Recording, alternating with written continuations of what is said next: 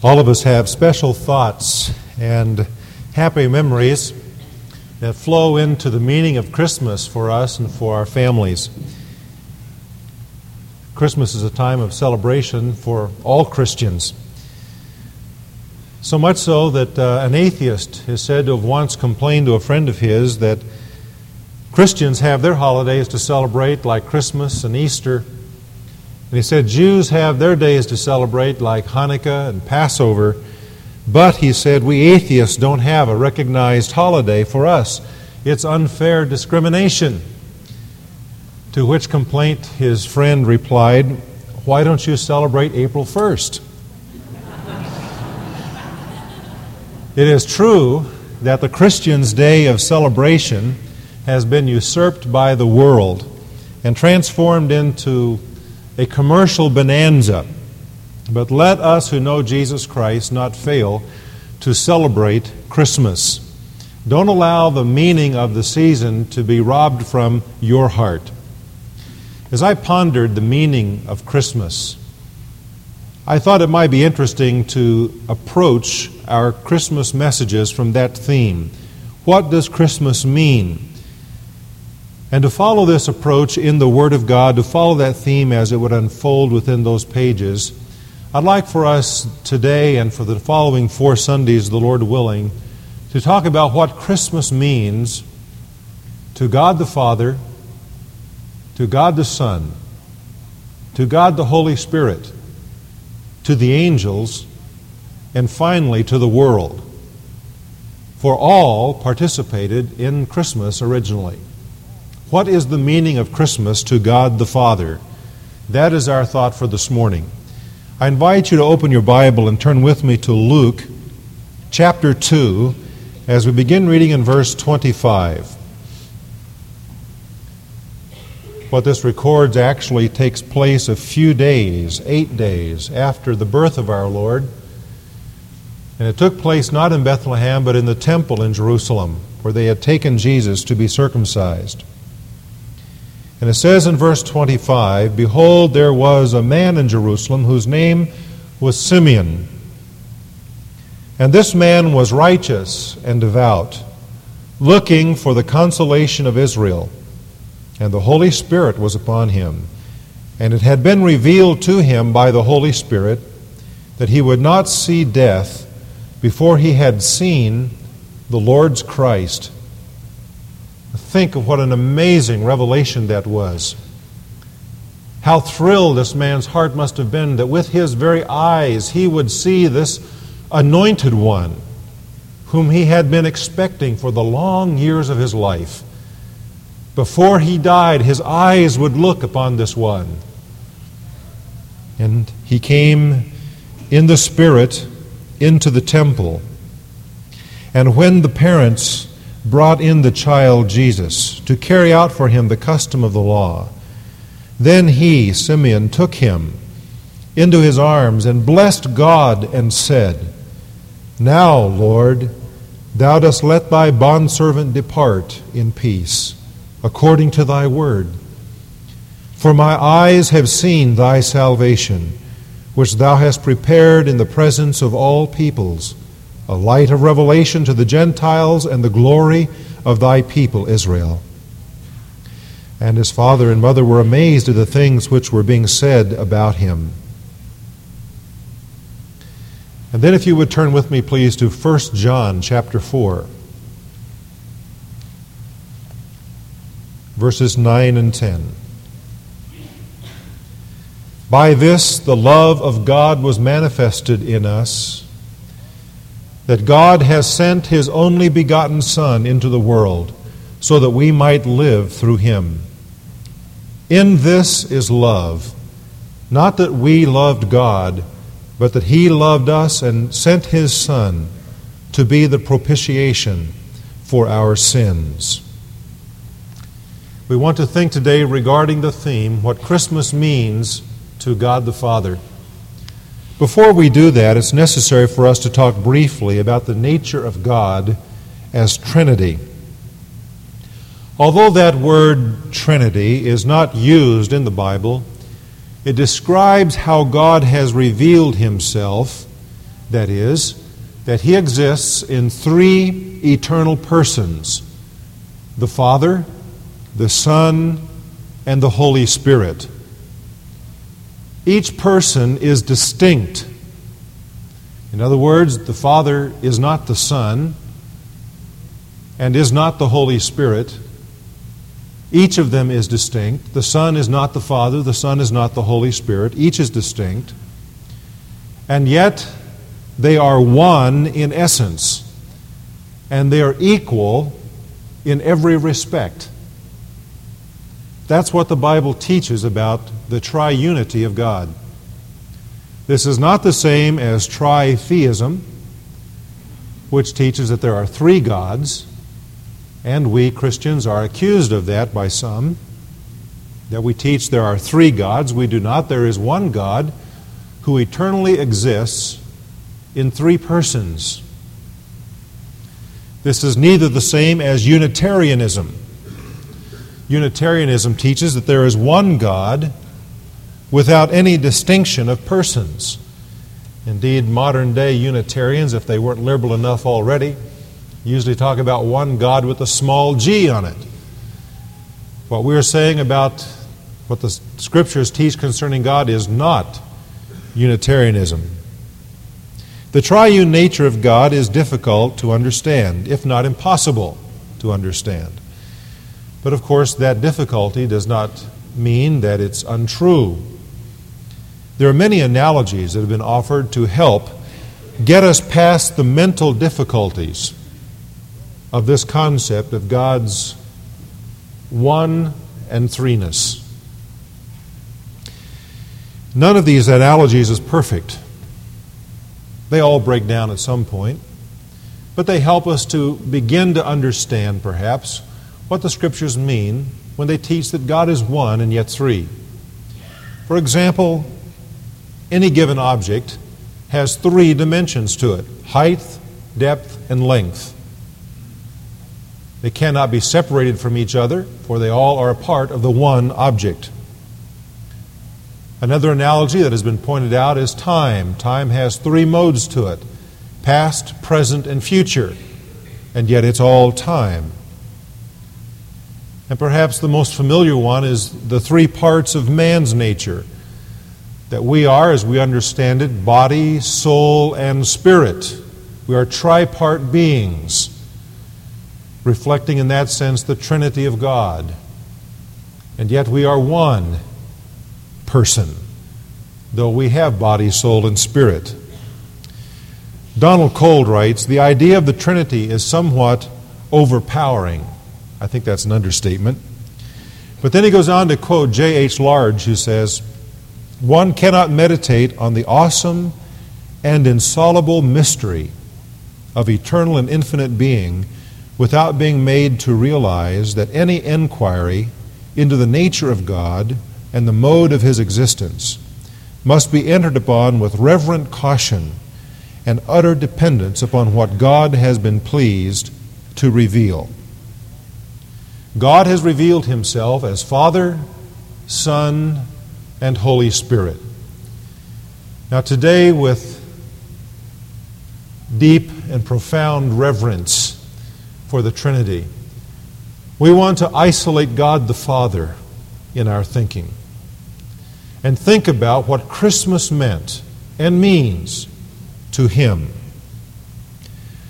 It seems to me that to God the Father, the meaning of Christmas would include at least these three aspects revelation, relationship, and redemption.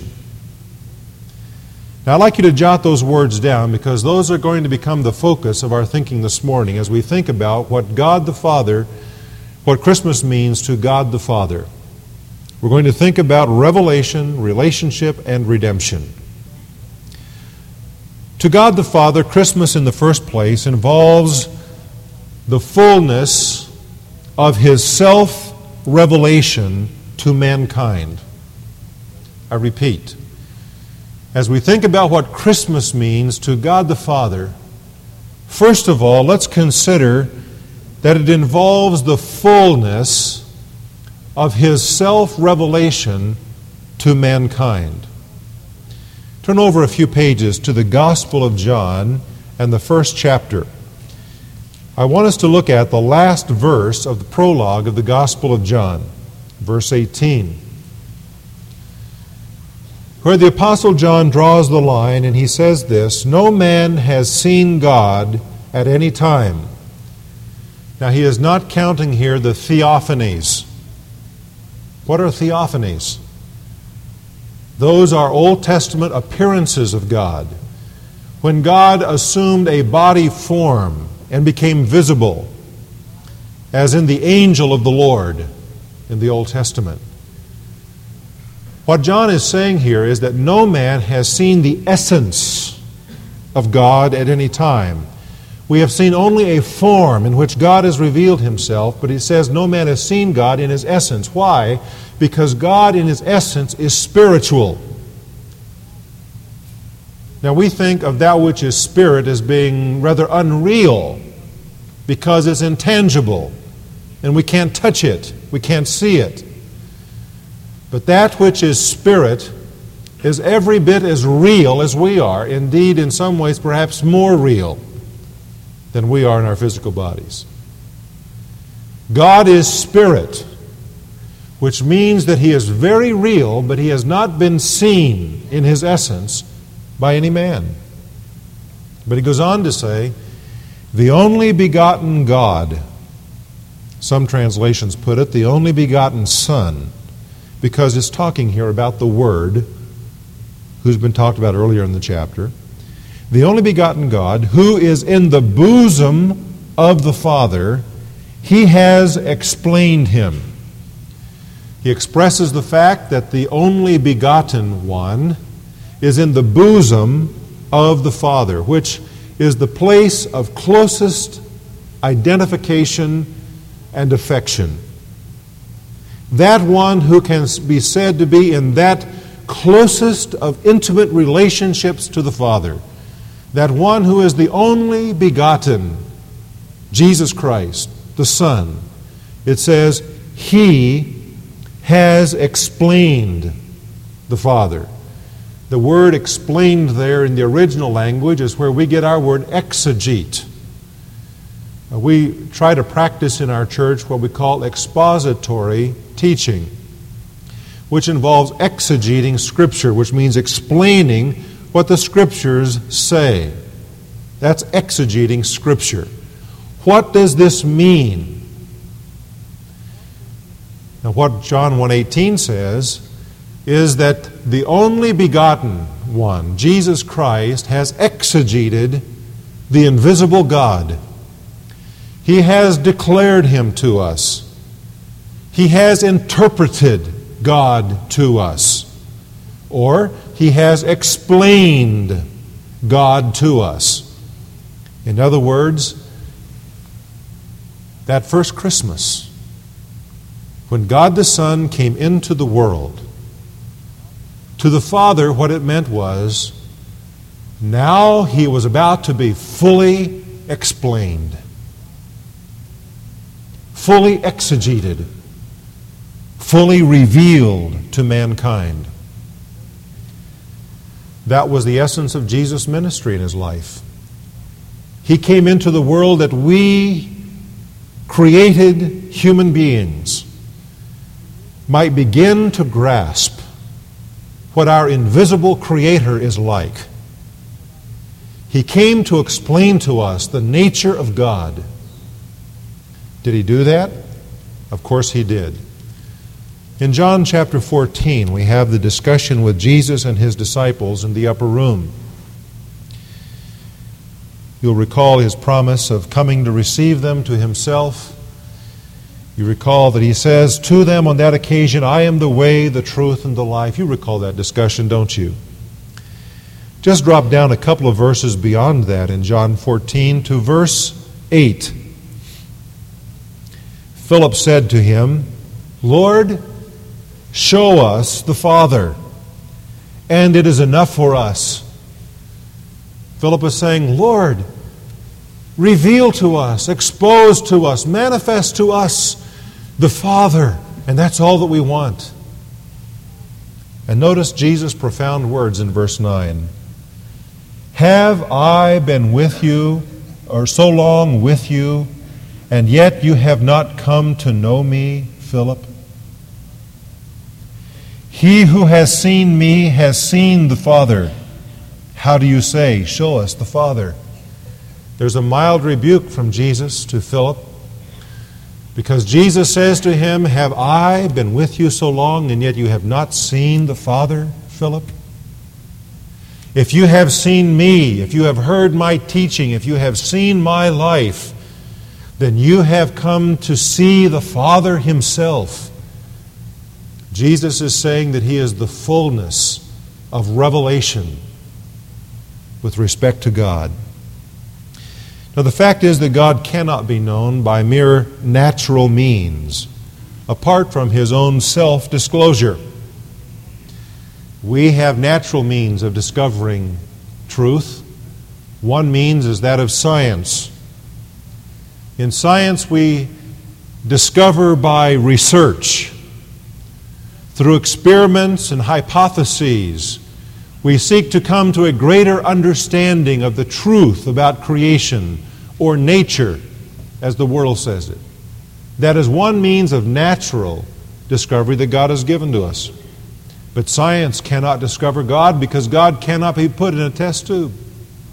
We do not discover God by research. Another means that we have of discovering truth is philosophy. Through philosophy, we discover by reason, through theorizing and rationalization men seek to come to some grip with the truth. No man seeks, uh, rather claims to fully understand it, but seeks to get a little hold on the truth that exists by philosophy, a natural means of discovery. But we can't understand God by philosophy. Man's knowledge of God is limited to what he himself reveals to us. Now, God has revealed himself by several means. Look over in Romans chapter 1.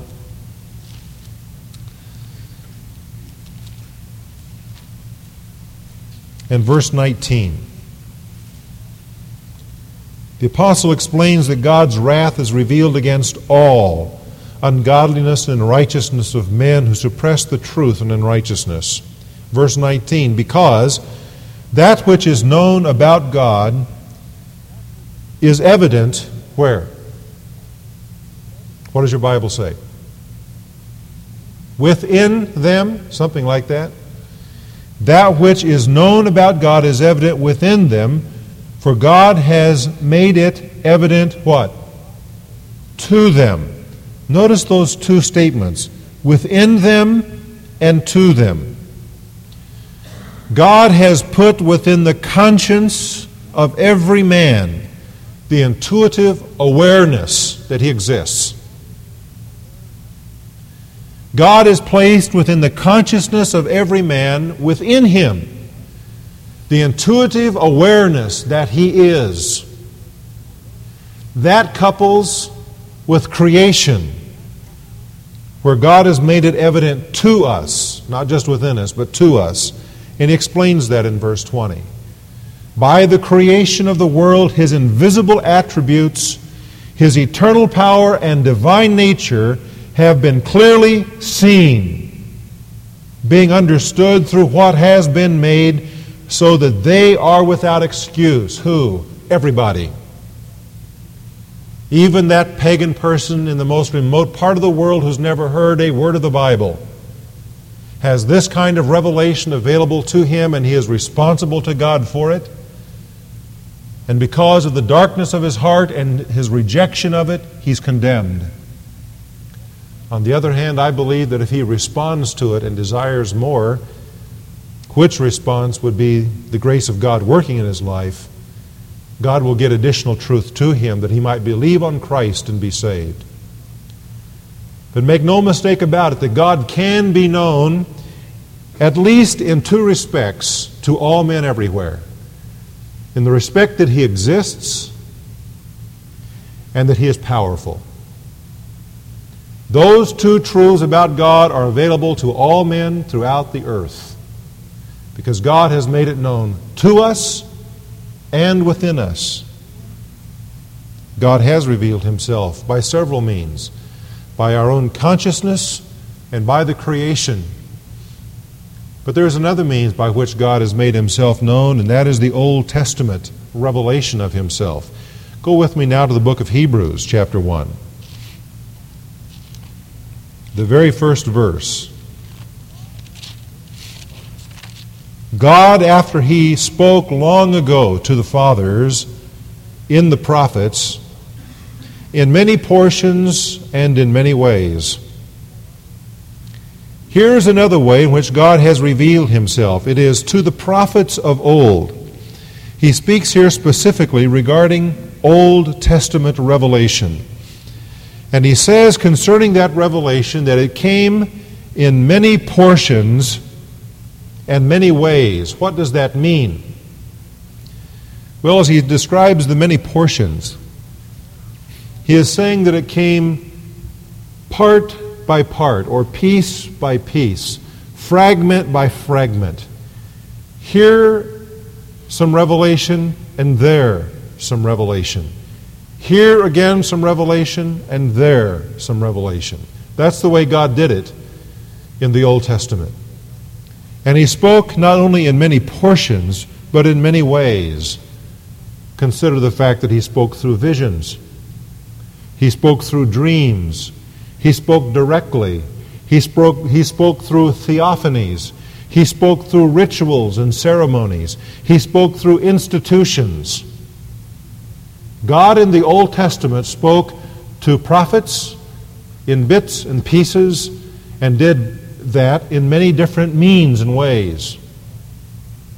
But all of these that we've talked about, the consciousness within, the creation without, and the Old Testament, all of those are only partial. They are not full in their disclosure of God. It was in the coming of His Son that God fully revealed Himself to us. It goes on to say here in Hebrews God, who spoke this way in ages past, in these last days, has spoken to us in the Son. In the Son. When it says that he has spoken, the tense of the verb means that he has spoken and he is now finished. God has said fully what he is going to say to us through the Son.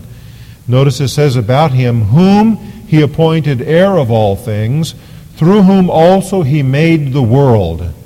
The word world there literally is ages, and what it encompasses is everything time, space, matter. It all came into being through the Son. He's the agent of creation and he is the heir of creation, verse 2 tells us. And now, verse 3 goes on to say, And he, the same one, is the radiance of his glory of God's glory. In the life of Jesus Christ, we see the outshining of God's glory. The glory that has been veiled because we could not look upon it is made visible in Jesus Christ. And it says further about him that he is the exact representation of God's nature, God's essence. The word representation here is our word character, like the character on a typewriter key. By the impress of the life of Jesus Christ, we are able to see by what is left the very nature of what God is, the very essence of his person. And it goes on to say, He upholds all things by the word of His power. When he had made purification of sins, he sat down on the right hand of the majesty on high. That position being the one of acceptance, the one of supreme authority. When it says that he sat down, it does not mean that he sat down to rest, he sat down to go to work. Just as some of us sit down at a desk to go to work on Monday mornings, so our Lord sat down, it says, at the right hand of God, there to begin his work of intercession on our behalf. The Lord Jesus Christ is the fullness of God's revelation. And we have in the New Testament a propositional, permanent, written record of that personal revelation of Christ. What does all this mean to us? Well, it means that we must bow in worship of Jesus Christ, the Son, who is deity himself, come in human form. He has been sent by God the Father so that we might fully know Him. Therefore, Jesus Christ is worthy of our total devotion. And we ought to give to him complete obedience because he is God himself come in the flesh. And a further means regarding this book that you and I have in our hands this morning that we must approach the Bible with reverence, not worshiping it as an object, but worshiping the God and the Christ whom it reveals to us.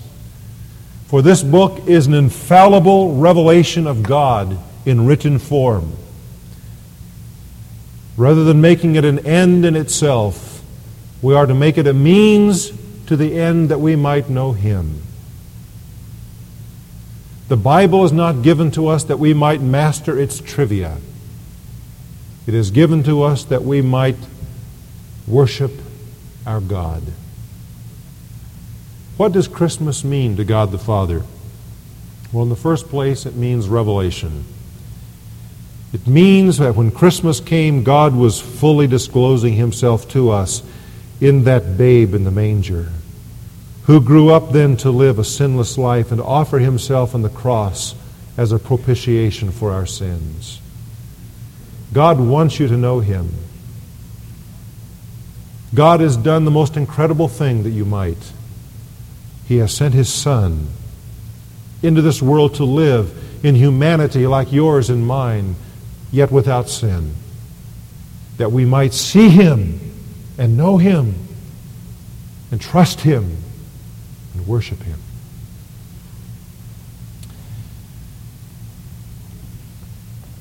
What does Christmas mean to God the Father? Well, in the second place, I believe that Christmas involves this meaning that it marked the initiation. Now, listen to me carefully.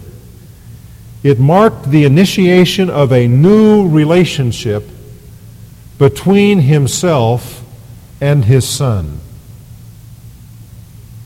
A new relationship is involved here because of Christmas. Uh, first, we have to understand that the names Father and Son do not connote generation that is, as we use it in an earthly sense. When one is the Father and one is the Son on the earth, it means that the Father has generated life to the Son, so that the Son came into being because of the Father. That is not what it means in the Bible when God is called Father and Son. Nor do those terms imply any inferiority of the Son to the Father, for they are equal. Rather, those names are chosen to focus on the relationship between them or the function, actually, that each of them has. They are the very same in substance, but they are not the same in duty with regard to creation and redemption.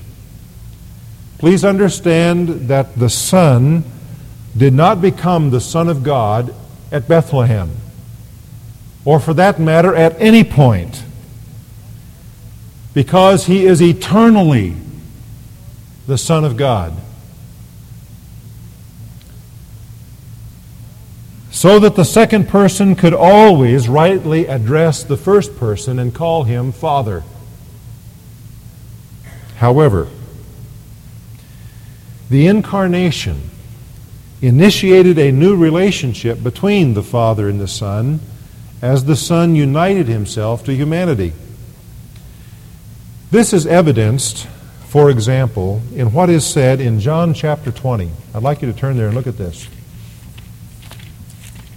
Some of you have never thought about this before. In John chapter 20 and verse 17, Jesus says to Mary, after his resurrection, Stop clinging to me, for I have not yet ascended to the Father. Now, how long could he call the Father by that name? Forever. That was always the right title. The Son could always address the first person as Father. So Jesus goes on to say, I ascend to my Father and your Father. And, this next phrase is the significant one, and my God and your God. It was only after the incarnation that God the Son could address God the Father as God, as his God. There are two distinct relationships between Christ and the Father, and here they are observed in this one verse. When he calls God my Father, he points to the eternal relationship that he had as the Son but when he calls him my God, he points to his new relationship to God after the incarnation as perfect man. For it is man, the creature, who calls him God. It is Jesus in his humanity crying out at the cross, My God, my God, why hast thou forsaken me?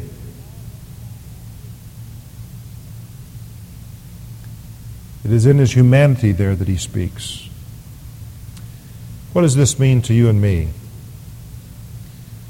Well, obviously, you and I address God as God, and all people can and should because we're all his creatures. He is the deity, he is God. But you and I, because we have trusted in Jesus Christ and are now united to him, by faith. We can also address God as Father. We can address Him indeed with such an intimate term that the Bible calls it Abba, Daddy. Why? Because He has caused us to be born again, that we are His child, not just His creature. Any creature can call Him God. But we who are saved, we can address him as Father. Father. Abba. Because he has caused us to be born again. That new name by which we address him is possible only because we have a relationship with him based upon Christ's saving work at Calvary. Can you address God as your Father?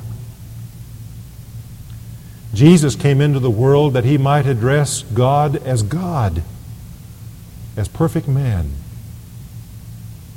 But he came that he might die as perfect man and become sin for us. He came that he might be raised from the dead, gloriously alive as man and God forever. So that then we, through him, and through his resurrection life might come to God, and we, the creatures, call him Father because we're redeemed. We're his children. Isn't that great God has done that for us?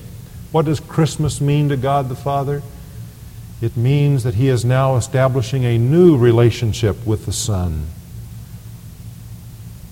so that he might redeem lost mankind and through the Son allow those lost but redeemed people to address Him as Father.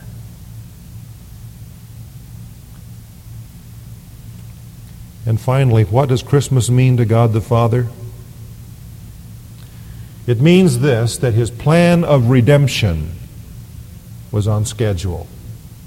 God's plan of redemption was on schedule. That's what Christmas means.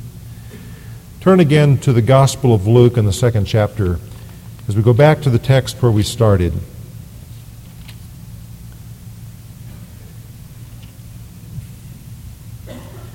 I remind you again that to Simeon was made the promise that he would see the Lord's Christ. By the way, notice in verse 26 the Trinity the Holy Spirit and the Lord's, the Father, Christ, the Son. Now, to Simeon was the promise made, and he recognizes the fulfillment of that promise as he holds the Christ child in his arms. And he says in verse 30, For my eyes have seen thy salvation which thou hast prepared in the presence of all peoples. And then he specifically mentions the Gentiles as well as Israel.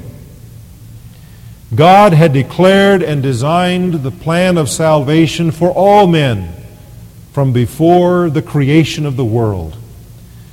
And from the time of creation onward, he began working out this great plan we see it in Genesis 3:15 as he designates the woman's seed as being the source of the coming Savior and Redeemer.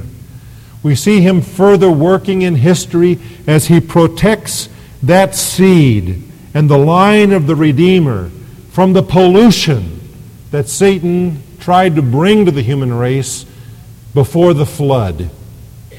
And yet he saved a family through that flood that he might save the line for the Redeemer.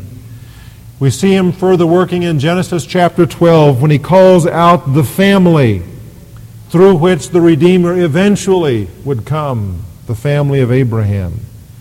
We see him working throughout the Old Testament, preserving that line, going from generation to generation to generation, choosing the one through whom eventually the Christ would come. And then, when he seems silent for those hundreds of years after Malachi laid down his pen, God was still working as he prepared the world for the arrival of his Son. The Apostle Paul captures that in Galatians chapter 4 when he says, But when the fullness of time was come, God sent forth his Son. What does that mean? Well, it means that in every respect, God had prepared the times for the coming of Christ. He had caused empires to be raised up and to go down. He had caused cultures to be transferred from one place to another. He had caused the mix to be such that the time was just right for the coming of His Son. What did Christmas mean to God the Father? It meant that the plan of redemption was right on schedule. And he moved toward the consummation of that plan by sending his beloved Son into the world marked for death. The manger scene with its intimacy, glory, mystery, and beauty was overshadowed by the cross with its agony, cruelty, rejection, and death. He did not spare his own son, but delivered him up for us all. The fact is that for his plan of redemption to be accomplished, God could not spare his son, and he did not. And so he handed him over to death for the sake of the world.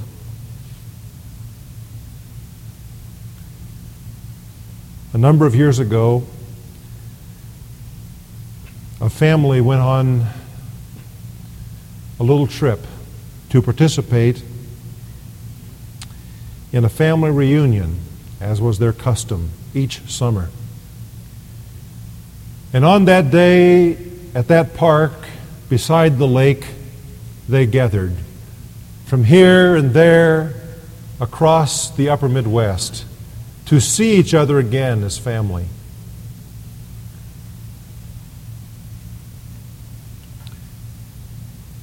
A 16 year old boy and a friend of his that he had brought along to that reunion went out into the lake.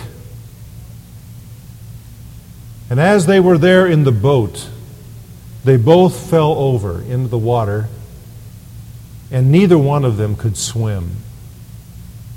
The father of that 16 year old boy saw what happened.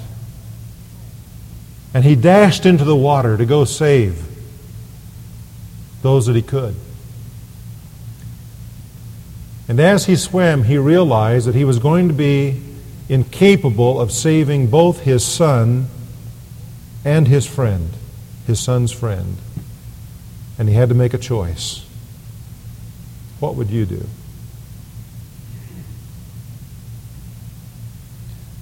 That father chose first to grab his son's friend, and he pulled him back to shallow water, and then swam quickly out again to where his son had been. But in those seconds, his son had gone down for the last time and drowned. That father gave his own son over to death and spared his son's friend.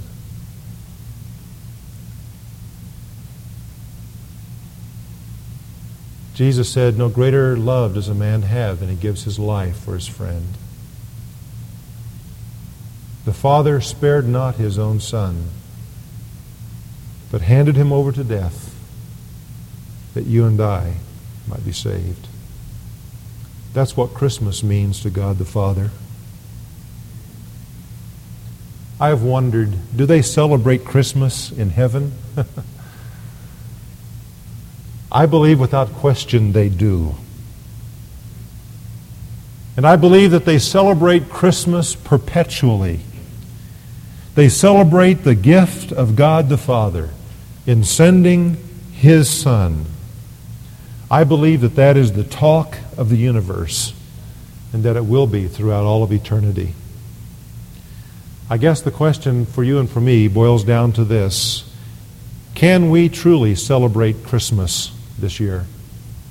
I do not speak of the stockings or the family gatherings or the tree with gifts, or even religious services that we might attend.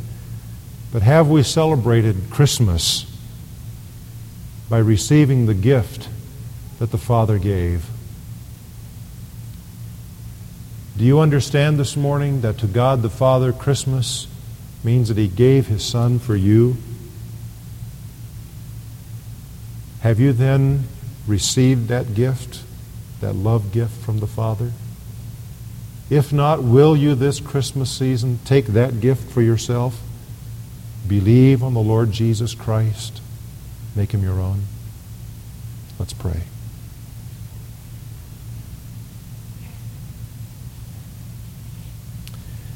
Father, I pray that this morning there would be some friend here who would do that. May none of us understand what Christmas means to you, Father,